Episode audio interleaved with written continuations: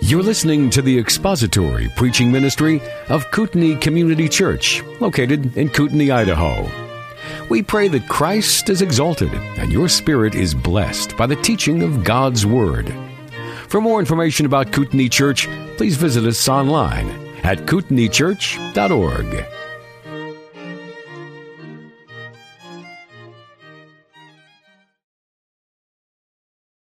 If you showed up here for church and you arrived at Sunday school, then I'm sure I'm not the first one to tell you that you just blew your only opportunity this whole year to get an extra hour of sleep last night. And you lost an hour in the spring, and then next spring you're going to lose another hour, so now you're forever going to be behind on sleep well, by one hour. All right, let's uh, go to the Lord in prayer before we begin. Our gracious God, we thank you for your word. It speaks to us, it is clear, and you have stooped to communicate to us in Scripture, and we're so very thankful for that. We know that this book is is uh, very relevant at all times and to all people. And we pray this morning that we would see that relevance, that we would see what is in there for us to behold. We thank you that your word addresses the issues of life, the things that we see going on around us. We know that uh, you have communicated to us so that we might know how we are to live in these times. And we pray that you would give us grace to do that very thing. We pray that you would bless our time and our study today, that you would be honored and glorified through the teaching of your word, both here and in our worship service to follow, that you would be glorified among your people. We pray this in the name of Christ. Amen. All right, turn your Bibles to Romans chapter 1. Nobody else said they wanted to do anything, and like three people said they wanted to go through Romans 1 this morning, so that's what we're going to do. Romans 1, 1, as it were. Not Romans 1, 1, as in the reference, but Romans 1, 1, W-O-N. Now you get it right. in Romans 1, 1. Now, there's three options. We could do a question and answer, which we haven't done in a long time. Remember these three options? Or I told you we could talk about preaching and the difference between expository preaching and topical preaching and other forms of preaching. And then I would argue why nothing that is not expository is really truly preaching at all. Or Romans 1. And a few people said they wanted to go through Romans 1. So, that's what we're going to do this morning, and we're going to be taking a larger portion of text. We're going to actually be begin at verse 18, and I'm going to set up a little bit of context, and we're going to uh, sort of go through the end of the chapter. And I know that that is that is a large portion of text, far more than Cornell has been doing, far more than, of course, I'm used to doing. And so, obviously, we're not going to be able to stop and, and dive down and get into the minutia of some of the details of this. But do, we do want to catch sort of the vast, uh, uh the comprehensive approach uh, get a vast overview of this entire chapter and and sort of see the in a in a big picture way the progression that Paul describes here in Romans one. And um, I don't have this in my notes, but I do want to address the issue: Is Romans one describing individuals, or is Romans one describing nations and cultures and peoples, or is Romans one just describing a, a process or a progress that takes place when people reject God? So we're kind of kind of do an overview. We'll read the entire chapter first, and then we'll sort of stop, start at verse 18, and we'll go through, catch some of the details, and, and kind of uh, work our way through what Paul is describing here. Beginning of verse 18, we'll read the, the, the entire rest of the chapter first. For the wrath of God is revealed from heaven against all ungodliness and unrighteousness of men who suppress the truth in unrighteousness. Because that which is known about God is evident within them, for God made it evident to them. For since the creation of the world, his invisible attributes, his eternal power and divine nature have been clearly seen, being understood through what has been made, so that they are without excuse. For even though they knew God, they did not honor him as God or give thanks, but they became futile in their speculations, and their foolish heart was darkened. Professing to be wise, they became fools, and exchanged the glory of the incorruptible God for an image in the form of corruptible man and of birds and four-footed animals and crawling creatures. Therefore God gave them over in the lusts of their hearts to impurity so that their bodies would be dishonored among them. For they exchanged the truth of God for a lie and worshipped and served the creature rather than the creator who is blessed forever. Amen. For this reason God gave them over to degrading passions. For their women exchanged the natural function for that which is unnatural. And in the same way also the men abandoned the natural function of the woman and burned in their desire toward one another, men with men committing indecent acts and receiving in their own persons the due penalty of their error. And just as they did not see fit to acknowledge God any longer, God gave them over to a depraved mind, to do those things which are not proper, being filled with all unrighteousness, wickedness, greed, evil, full of envy, murder, strife, deceit, malice. They are gossips, slanderers, haters of God, insolent, arrogant, boastful, inventors of evil, disobedient to parents, without understanding, untrustworthy, unloving, unmerciful. And although they know the ordinance of God, that those who practice such things are worthy of death, they not only do the same, but also give hearty approval to those who practice them. Alright, so we started verse 18, but obviously we're jumping in sort of in the middle of an argument of thought there. Uh, Romans really is Paul's exposition of the gospel, so let me give you a few things to kind of set up the context. In the first 17 verses, the apostle Paul introduces himself and talks about his desire to eventually go and uh, visit the Roman uh, Christians, the Christians who are in Rome. He talks about that desire, and if perhaps by the will of God I may find it, God may allow me to come visit you. But in the meantime, he's writing this epistle. He says in verse 16 that he is not ashamed of the gospel, for it is the power of God unto salvation to everyone who believes, to the Jew first and also to the Greek. For in it, verse 17, the righteousness of, God is revealed from faith to faith, from one degree of faith to another, one degree of glory to another, as it were. Uh, the righteousness of God is revealed from faith to faith, as it is written, the just shall live by faith. Now, Dale and Barb just came in, so you guys must have missed your hour of sleep, right? They did. They're nodding their heads. There you go. Okay. It's not church. We're in Sunday school now. Welcome to Sunday school, Dale. And still late. Even though he was an hour early, he's late. okay, so verse uh, 17 and 18, Paul introduces the gospel, and then what follows, beginning in verse uh, or verse 16 and 17, Paul introduces the subject of the gospel. What follows from verse 18 of chapter 1 all the way through to the end of chapter 15 is Paul's exposition, his explanation of what the gospel is. And he begins with bad news, beginning in verse 18 all the way through chapter 3, I think it's verse 20, 24, 24, 26, somewhere in there, is the, the proclamation of the bad news. And he talks about sin and the consequences of sin and the judgment of God upon sin and the wrath of God being revealed and what that looks like. And he um, indicts Jews and he indicts Gentiles, saying to the Gentiles that they failed to live up to the law of God which is written in their conscience. Saying to the Jews they failed to live up to with the law of God written on tablets and that all men have sinned. And Paul sort of ends that in verse, uh, chapter 3, verse 21, for all have sinned and fall short of the glory of God. And that is that whole comprehensive treatment of sin and its nature and its character and how it is an offense to God. Two full chapters on just that subject of sin and its consequences. It begins with the bad news. That's what we do when we work through the gospel. We share the law with people before we share grace with people. We walk people through the Ten Commandments. That's what Paul does in the book of Romans. He's, he's walking people through the commandments, showing them that men have failed to live up to the law of God, whether it's written on their heart or written on stone tablets, that all have sinned and fall short of the glory of God. So, beginning in verse 18, this is where Paul introduces the subject of sin and the wrath of God. So let's start in verse 18, with that as our context. Start as verse 18. Oh, by the way, I said that beginning in verse 18 all the way through the end of chapter 15 is Paul's exposition of the gospel. Do you remember what else is contained in this exposition of the gospel other than just the knowledge of sin?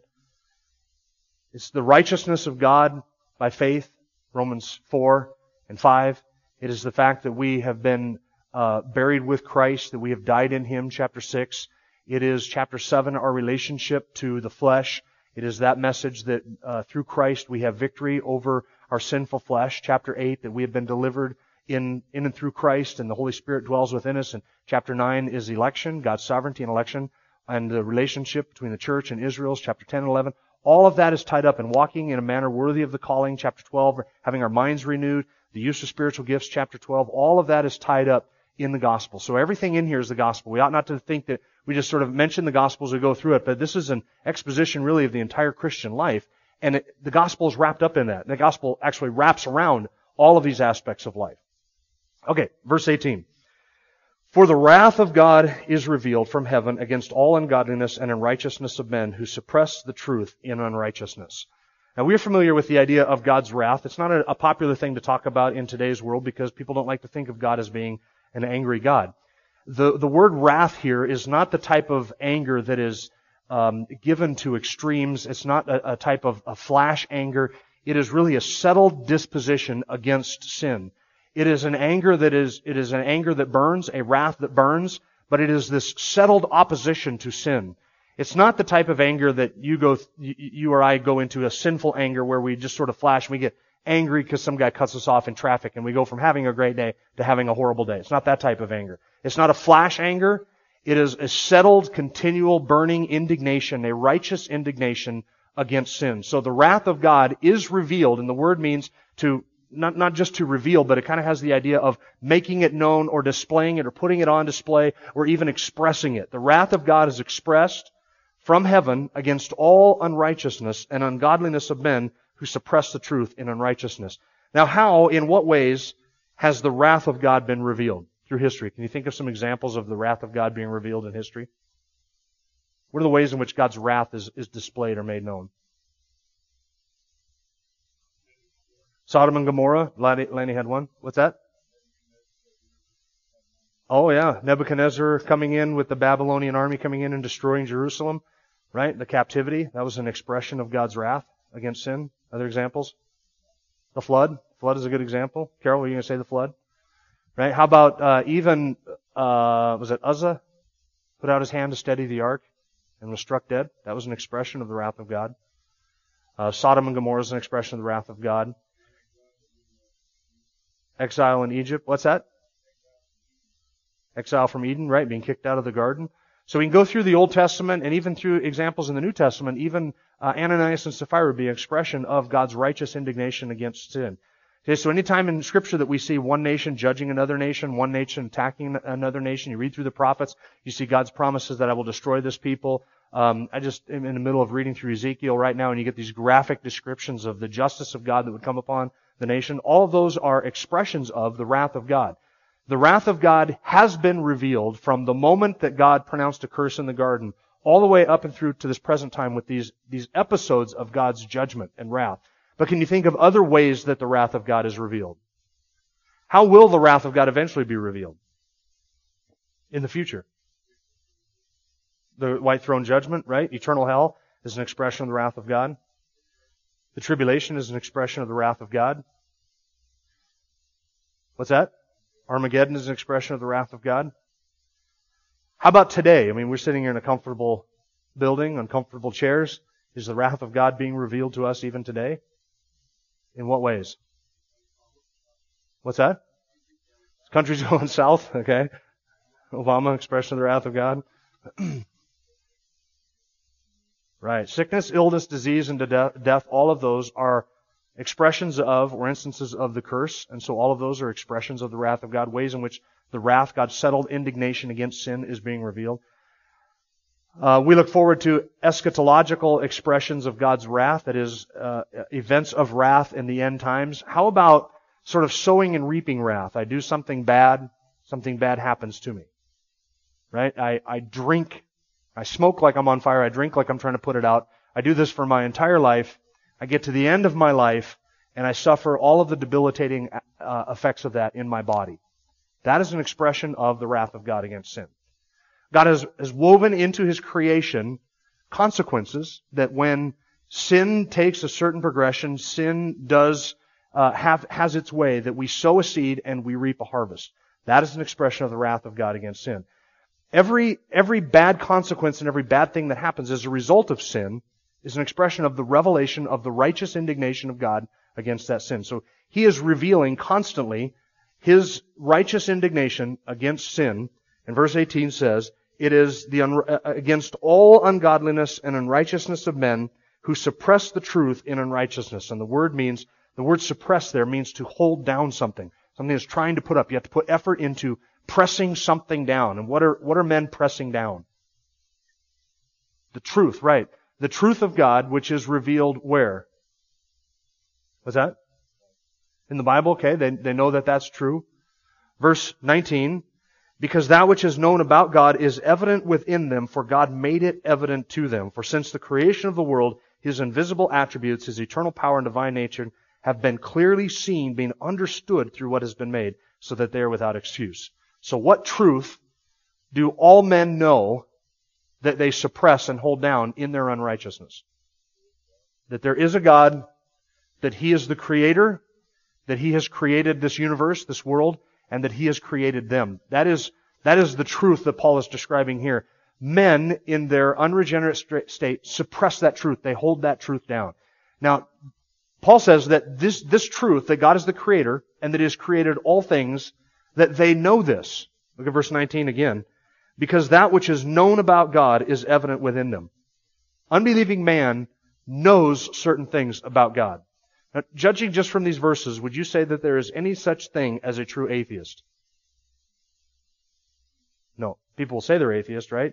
I don't believe in God.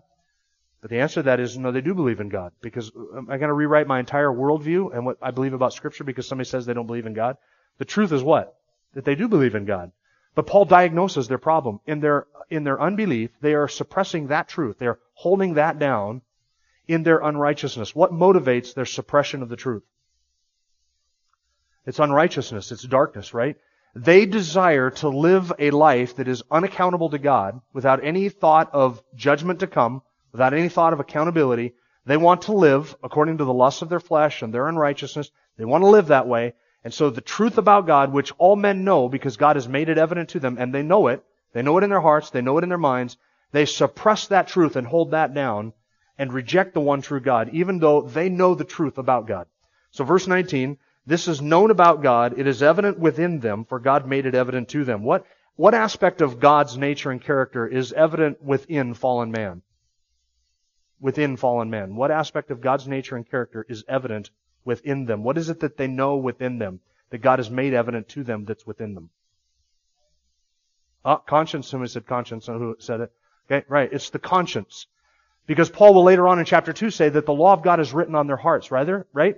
And that law of God which is written on their hearts, they know.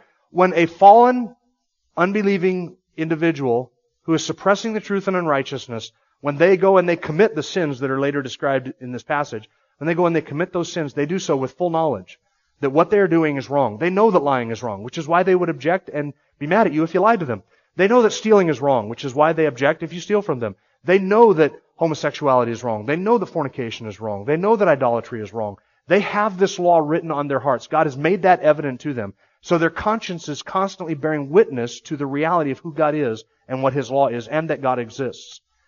And I don't, I think that unbelieving men not only have the conscience written, uh, not only have the law written on their hearts in the form of their conscience, but unbelievers know within them that there is a God. Because they live in, they live constantly in a world where they bump up against realities that they cannot explain. They know that if they're walking along a beach, for instance, and they see a watch, they know that that's not the product of time and chance and natural processes, right? But they can look inside of the human cell or the circulatory system or the respiratory system or the nervous system. They can look at what is inside of them. They can look at the creation that is around them from as microscopic as the way that an atom functions in a molecule of water all the way up to the galaxies around us. And they will suppress, it is work to suppress the truth that design does not come from a designer. That creation does not come from a creator. That's what is evident within them that they suppress and they hold down because they know these things are true. And it's hard work to suppress the truth and unrighteousness when the truth is constantly trying to pop up, right? Because they're actually living, they're wanting to live in a universe that they really can't live in. Alright, so they suppress the truth and unrighteousness, that which is, that which is known about God is evident within them, for God has made it clear to them. And here verse 20, for since the creation of the world, His invisible attributes, and Here's the example of invisible attributes. His eternal power and his divine nature have been clearly seen, being understood through what has been made, so that they are without excuse. So let's take the, let's take the Aborigine Indian who's never heard the name of Jesus, living out in a tribe, he can't speak our language, he's never read a written book, or seen a white man. And he's sitting around his fire at night, and uh, he's worshiping demons, or he's uh, worshiping false gods or his idol, uh, living under the the uh, auspices of a witch doctor in his tribe. He'd never heard the name of Christ. Is God just in judging that individual? They've never heard the name of Jesus. Is God just? Well, according to Paul, he is, because that which may be known about God is evident to them. It's clear. God's eternal power, his divine nature, have been clearly seen through what has been made that unbelieving individual who's never heard the name of Jesus can look at the solar system around them and, and arrive at an understanding that this could not have come about by time and chance. It could not have been the product of some little wooden idol that created all of this. His divine power, the, the majesty of his power is evident in creation. The majesty of his divine nature is evident in creation. Unbelievers without any written revelation can understand certain things about God. There are certain things that they can't understand, but there are certain things that they can understand because God has made enough of himself evident to all men that all men are without excuse for not seeking after him. And their rejection of that, which Paul's going to describe in a little bit, the rejection of what is evident to them, and instead the embracing of an idol, which is foolishness, they are held judicially accountable for that rejection of the truth. But certain things can be known about God just from what is uh, revealed in in creation. Certain things cannot be known about God. Let me give you an example. Uh, Lanny, Lanny one time gave me a stick that has is all carved. It's got uh, uh I think it's John three sixteen carved down the outside of it, and some other little uh, figures and things kind of carved into this. He, he likes to carve in his spare time, so he took a stick and he carved. It's like a walking stick. It's beautifully done, and then it's all uh, varnished and and uh, shellacked or whatever you call that, where you stain it and varnish it, make it shiny and nice. And it sits in the corner of my living room over there. Now, it, if I if if I just walked up and I said, "Hey, here's a guy, a guy made this for me, and I gave it to you," what could you discern about Lanny just from looking at the stick, having never met him? What would you know about? Him? He's creative, right? What else? What's that? He loves the Lord. You might you might be able, I don't know, you'd at least be able to discern that he has some sort of religious affiliation by doing scripture, right? You could assume that he can read because he, he carved it in there. What else would you know about it? Just judging from the stick, nothing else. What else would you know? He's talented. What? Detail oriented? Good with his hands? Patient? Ah, that's a good one. That is very good. Yeah. Right? Patient with sticks, right? We could discern that, right? Yeah, maybe that he can see. He can use his hands well. You discern that? Generous because he gave me the stick. What can you not know about Lanny from the stick? Can you know his email address by looking at the stick? Phone number? How tall he is? How much he weighs? What he likes to eat for breakfast? You know any of that? There are a lot of things you can't know about Lanny just by looking at the stick. But you can discern a lot about Lanny just by judging the stick, right?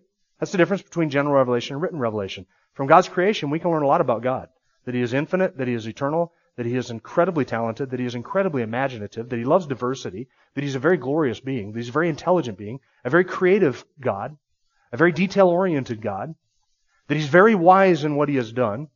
Yes? So Ron's question, the Native Americans believe in a great spirit, so they're going to be a bunch of Indians in heaven. No, because their, their embrace of what, their, what they believed about that great spirit is not what God has revealed in Scripture, or sorry, in, in creation. They, they believe in a, a, being, but they do not believe in the one true, they did not arrive at the one true God by looking at creation, so they didn't seek after Him. But Paul says instead they, they chose idols. Yeah, so that, that's a good, that's a good point. What Pat just brought up, their understanding of the Great Spirit is not what you would derive from creation. It is an exchange of the glory of the one true God for something that is lesser or different. So this is not to say that people who reject the one true God are necessarily all of them atheists.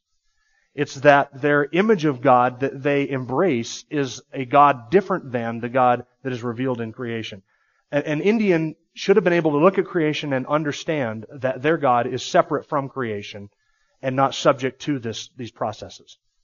That anybody who could speak this into existence would have the, would have to himself be greater than creation and separate from, transcendent from the creation that he created. Did you had something real quick? Hold on.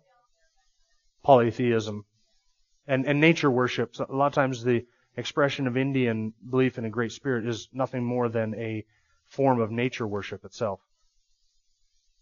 Jenny?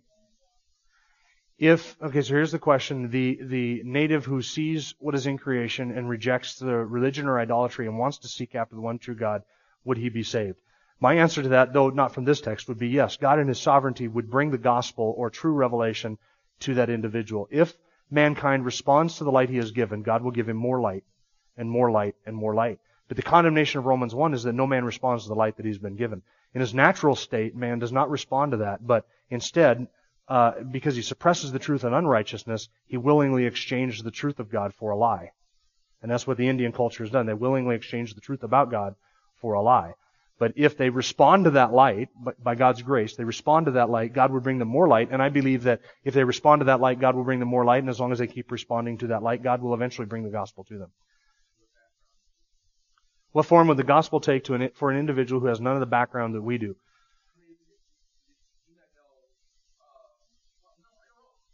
Well, in, I'll answer it this way. I don't know if this is answering your question or not. if you look at the hunts when they went into the Manhui tribe, they went in there not knowing the language, they didn't have a written language. They went and spent seven years just being with the people, learning the language, hearing the language. Then they created a written language, and then they taught the people to read the written language that they created for their language.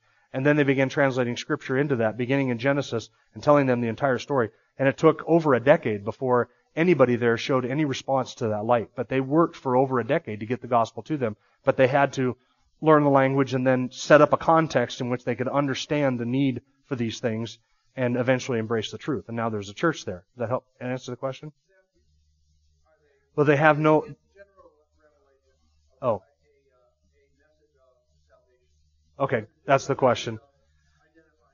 Is the general revelation the message of salvation? General revelation is the revelation of creation. The answer to that is no. No man can know how to be saved apart from special revelation because that is only revealed in Christ in, in Scripture. So that, that revelation has to eventually come as well as general revelation. So with the analogy with the stick that Lanny gave me, the stick itself is general revelation. I can learn certain things about Lanny, but there's a whole bunch about Lanny I can't know unless I know him personally or he is revealed to me in some way. And those would be all the details of what he likes for breakfast, etc. Yeah, eventually I'm trusting the sovereignty of God to get the gospel to the native. That's right. Yeah. And by the way, it is a confident belief in the sovereignty of God that motivates people to take the gospel to the Indians.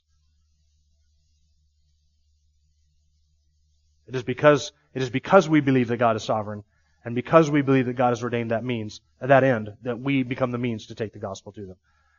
So I am, I am trusting in the sovereignty of God to get the gospel to the nations. Yeah, to, to, because God is getting that message of special revelation to those people who that he has chosen and that he has loved and set his affections on and sent his son to redeem he is getting the message to those people by bringing them the special revelation and not just leaving them accountable but god is in his sovereignty is able and just also to condemn even those who never have special revelation because of what they do with general revelation in other words if you take if you take somebody who is an idol worshiper and you say the only reason you don't trust Christ and you don't know the truth because you never had the truth revealed to you. So here's the truth about Christ. Well, if they have taken what is true about God and God has made plain in creation, and they've exchanged that for uh, an idol, and they've exchanged the glory of God for what is not glorious, they will do the same thing with special revelation if you take it from them. They will reject that as well. Because the heart itself is, is rejecting truth no matter what form it comes to them in. Special revelation or general revelation.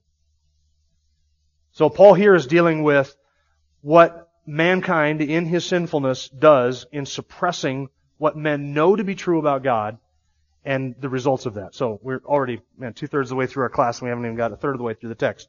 So any other questions real quick that I can answer before we move on? All right, verse 21. For even though they knew God, they did not honor him as God or give thanks. Look at that. They knew God. They know Him. This, this is not, they're ignorant of who, who God is. They, Paul is able to say that this person who suppresses the truth and unrighteousness knows that God exists, and they full well know enough about God that they are justly accountable for their rejection of the truth.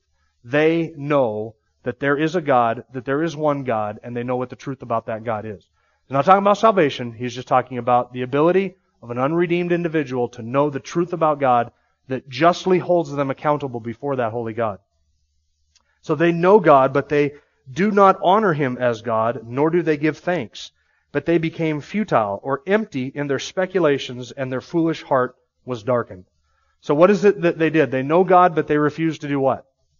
To acknowledge Him as God. And so what is the result of that? What is the result of rejecting the light that you get? You're foolish, or vain, empty heart becomes darkened. So the rejection of light brings more what? Darkness, right. You get exactly what you want. The, the unbeliever wants darkness, and that is what they get, because they reject the truth, and so God darkens their foolish hearts, and they become more enslaved to darkness, and more in darkness than they were before. Light rejected is light withdrawn. So the individual who knows the truth about God, but refuses to honor God, refuses to bow the knee, and rejects God, gets the just wrath of God revealed against them, which is that they lose the light that they have been given, and they, their foolish hearts become darkened. Verse 23, or 22, professing to be wise, they became fools. Now this, I don't know if this describes the aborigine down in the jungles of South America so much as it describes almost every professor at every institution of higher learning in this country. Professing to be wise, they become fools. Why do they become fools? Because they reject the truth. Right? So they cut themselves off from the truth. They have no access to the truth. And so even though they profess to be wise, they think of themselves as those who have really discovered the truth. Um, I, I have I have relatives who are this way. They are self-professed atheists. They don't believe that God exists. They don't believe that Jesus ever exists, and so they reject the truth. This describes them. He or they think that they're very wise. They think they're very smart, very scientific, very enlightened, very rational, very reasonable people. And they are the polar opposite of that. They profess to be wise, profess to be smart, rational, and reasonable people. But they are unrational and unreasonable because it is an unrational and unreasonable person that rejects the plainness of what is revealed in creation that there is a God.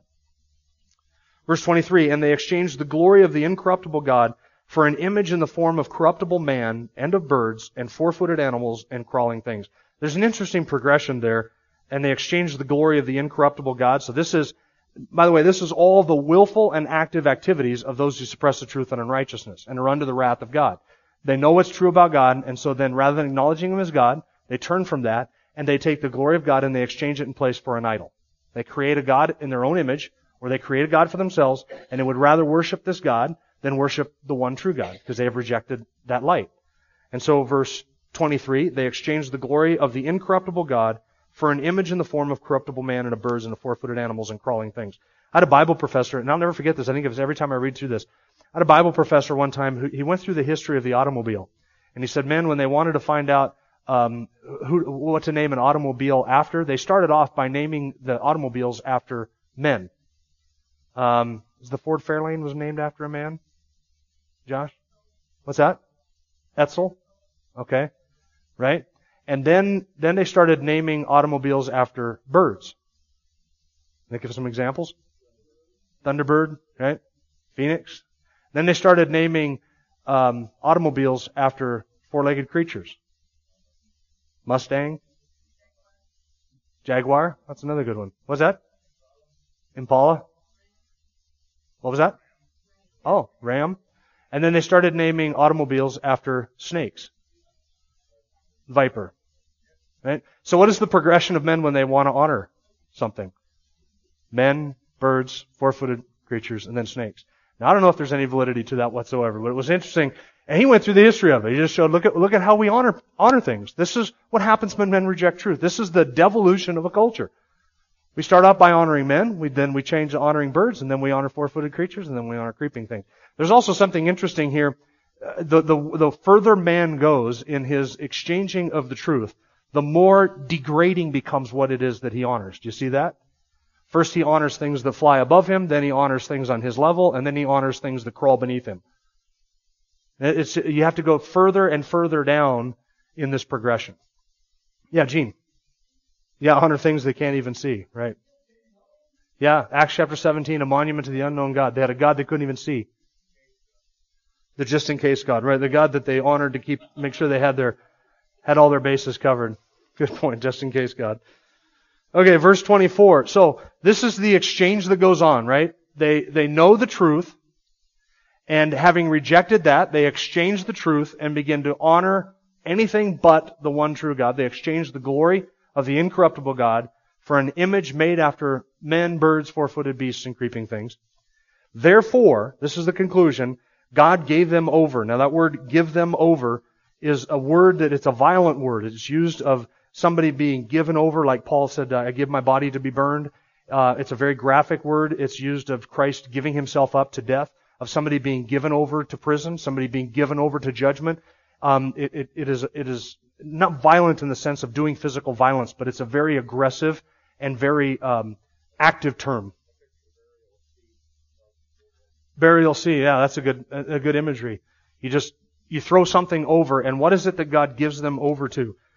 So when a person, culture, society, nation, whatever it is, when they reject the truth about God, God will give them over in the lust of their hearts to impurity, so that their bodies would be dishonored among them.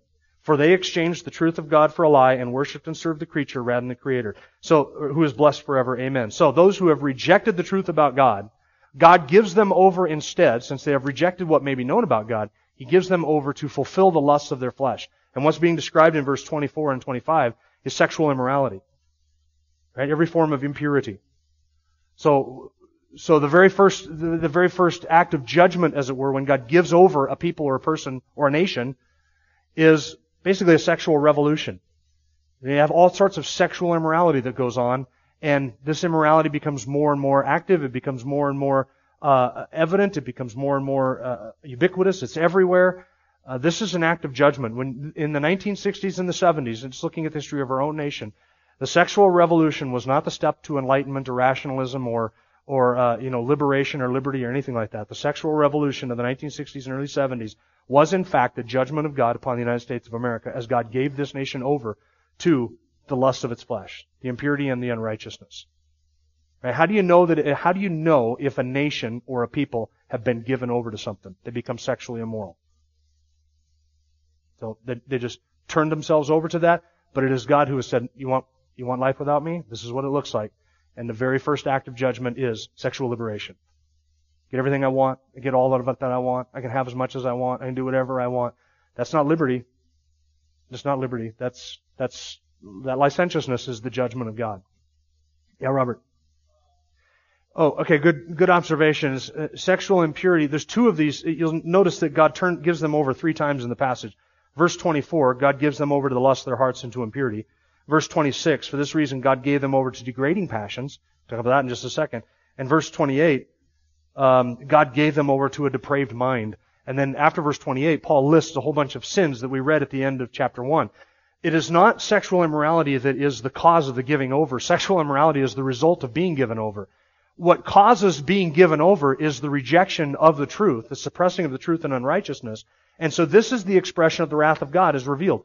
How is the wrath of God revealed from heaven against all unrighteousness and godliness of men? It's when God gives a person over to fulfill the lust of their flesh and says, you want life without me, you get life without me. Boom, you get sexual immorality. And it becomes rampant and pervasive. That is the judgment of God. What is, that's not what causes the judgment of God. What causes the judgment of God is, is rejecting the truth of God, which is revealed in creation. This is, this is the judgment of God, not the cause of it. This is the judgment of God. We, we are not a nation about to be judged. We're a nation under judgment because of the progression of what we see right here in this passage.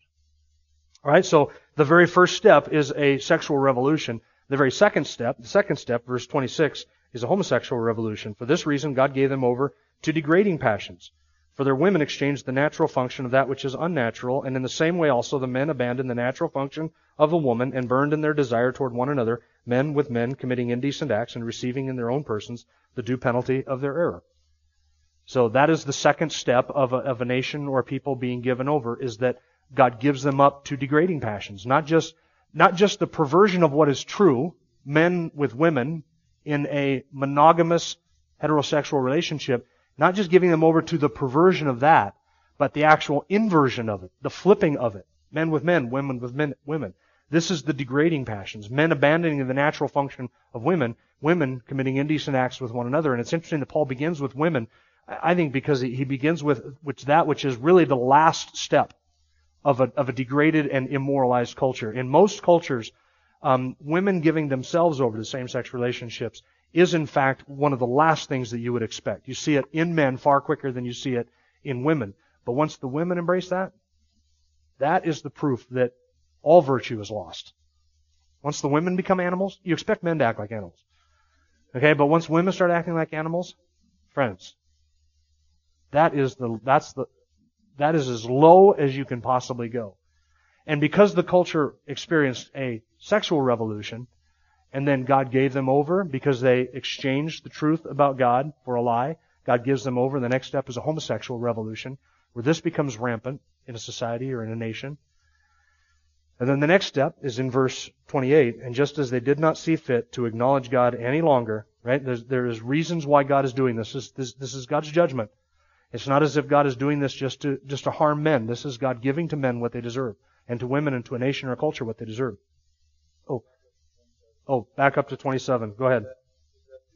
Okay, good question. Is the due penalty that they receive within themselves, the diseases that are associated with that, or a guilty conscience? And I would say it's probably both. There are certain, remember there's a sowing and reaping wrath, uh, where you sow certain things and, and, certain things come as a result of that. Um, the myth that our culture lives under, that homosexuality is a completely healthy lifestyle, is an absolute lie. So they do receive within their own persons the due penalty of their error. You will get sexual immorality. You will get children abused. You will get uh, infections and diseases and, and and physical maladies that come as, as a result of a sexual or homosexual revolution. So they do receive a p- penalty, a due penalty in themselves. Could be a guilty conscience. I think it's both of those. Um, and I wish I had more time to go into this, but I don't want to take the time because I'm already over time.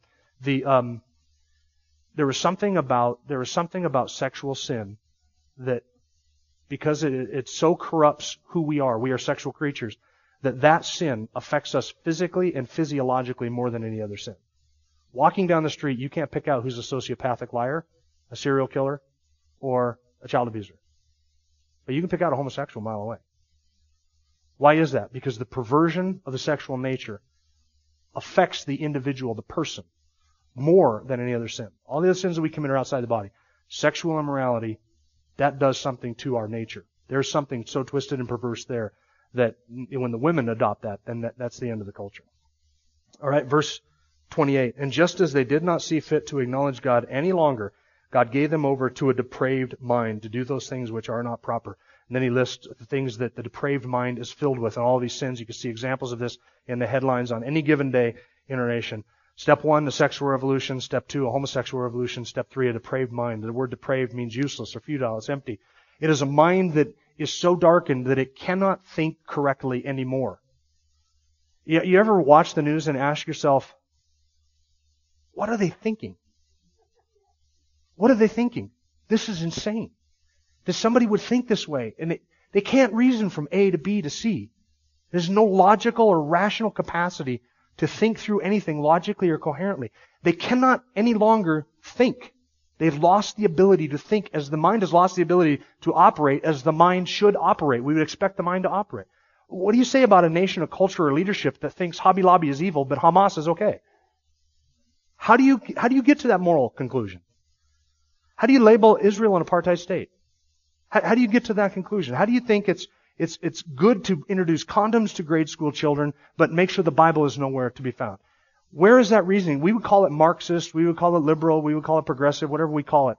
You know what it is called? It is insane. It is the inability of the mind to function the way the mind should work. And those whose minds function according to truth, they look at it and they say, that is insane. That is not, you're, you're not even thinking like a rational person anymore. You've lost the ability to reason or to even think like you should. That is the judgment of God. When you, when you look at things going on, you say, what are they thinking? Friends, that is the evidence that we are under judgment. You talk to somebody, they cannot think any longer. That's the judgment of God. When the mind loses its ability because of its embrace of all of the sin and the rejection of truth for so long, the mind loses its ability to think any longer. And that explains what we see going on around us. Right.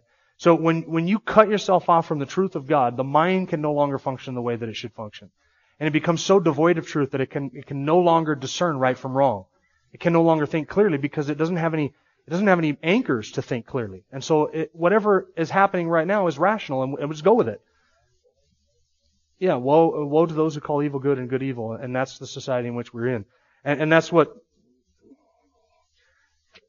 we need to move quickly here. Verse 32, that's the conclusion of the chapter. Although they know the ordinance of God, that is, they know that God's word says, that those who practice such things, is there everything described in this chapter, those who practice such things are worthy of death and not only do the same, but also give hearty approval to those who practice them. So there is, there's two steps there. There is number one, they do these things because this is the sin that they love. They live in darkness.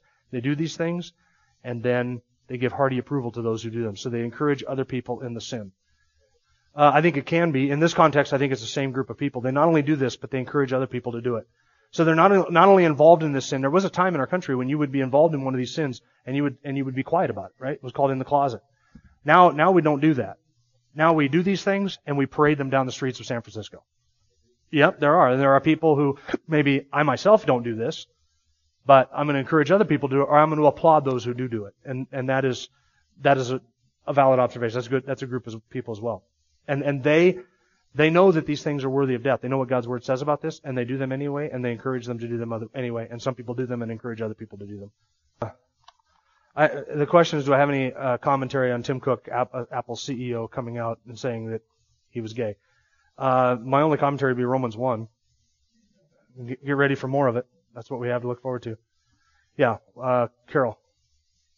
Maybe how do you approach a nation or a culture, uh, an individual who is is in Romans one? I think you just got to be bold with the truth. You got to be straightforward about the truth of the gospel, and you use the law and the gospel. They know this is true. Somebody says to me, "I'm an atheist." No, you're not. You know, you know there's a God. You know He exists. And you know you're accountable to Him, and you got to tell them the truth. You can't tiptoe around it. Yeah. Look, in sharing the gospel, you, you could start with homosexuality, but what's the need to? Start with the other commandments. And that becomes, because of how our culture is handled, it becomes such a stumbling block that you can't get into anything, you can debate about that issue. Are you a liar? Are you a thief? Have you stolen anything? You go through the other commandments and, and you can kind of, you know, you can put that on the side burner and deal with that, but look, if they get saved, that will take care of itself in some ways. Uh, if they want to make that the central issue, I would say stick on central issues that you can both agree on. Right? I'm a liar too. I'm a thief too. I'm a blasphemer too. I'm guilty of all of those sins. So stay on the things, on, avoid that issue because of its emotional connection. Because that sin, once again, that sin is so connected to who we are that, that, that you can't even have a conversation about that anymore because of how it is so intricately intertwined with the person itself. So I would say get on the, get on the other things. You, you could deal with that if they want to talk about it, but they're likely not going to want to talk about it. Better to, to address the other things. You can get further, I, I would say. Jenny? You have to stick with the gospel, yeah. Well, every uh, any modern examples of verse 23, exchanging the glory of God. I, I think any any embrace of anything other than the one true God is an embrace of a lesser God. Every television commercial ever made, every act of idolatry, everything, every example of finding my satisfaction in something other than Christ is an example of that. Hollywood, yeah. Gene, last one. And reinterpreting those passages of scripture and making it justify that lifestyle is another example of just suppressing the truth and unrighteousness. Because they want the sin, they love the darkness, they have to suppress what they know to be true. And they know to be, to be wrong. Alright, very good. Let's pray. We're over time and I apologize for that. Our Father, we are so thankful again that your word addresses the issues that we see in our own lives and in, in what we see around us. Um, you have warned us and you have given us these examples in Scripture that we might take notice and that we might uh, be informed about what's happening. We thank you for that. We pray that you'd make us good communicators of the of the glorious gospel. Keep us committed to that uh, loving people, and as we see things uh, go exactly as your word has said that they would go and are going, uh, we know that the only hope for anybody, any person, any culture, any nation is in the gospel of Christ. And so we pray that you would give us opportunities to share that gospel, to change hearts one by one, be faithful to the truth, keep us faithful to the truth in spite of all of the affliction and uh, any uh, persecution which might come our way, that you would be honored through our faithfulness as we give testimony to the glory of Christ, in whose name we pray. Amen. Thank you for listening to the latest podcast from Kootenai Church. If you'd like to learn more about Kootenai Church or to donate to our church ministry, you can do so online by visiting kootenaichurch.org. We hope you enjoyed this podcast and pray you'll join us again next time. Once again, thank you for listening.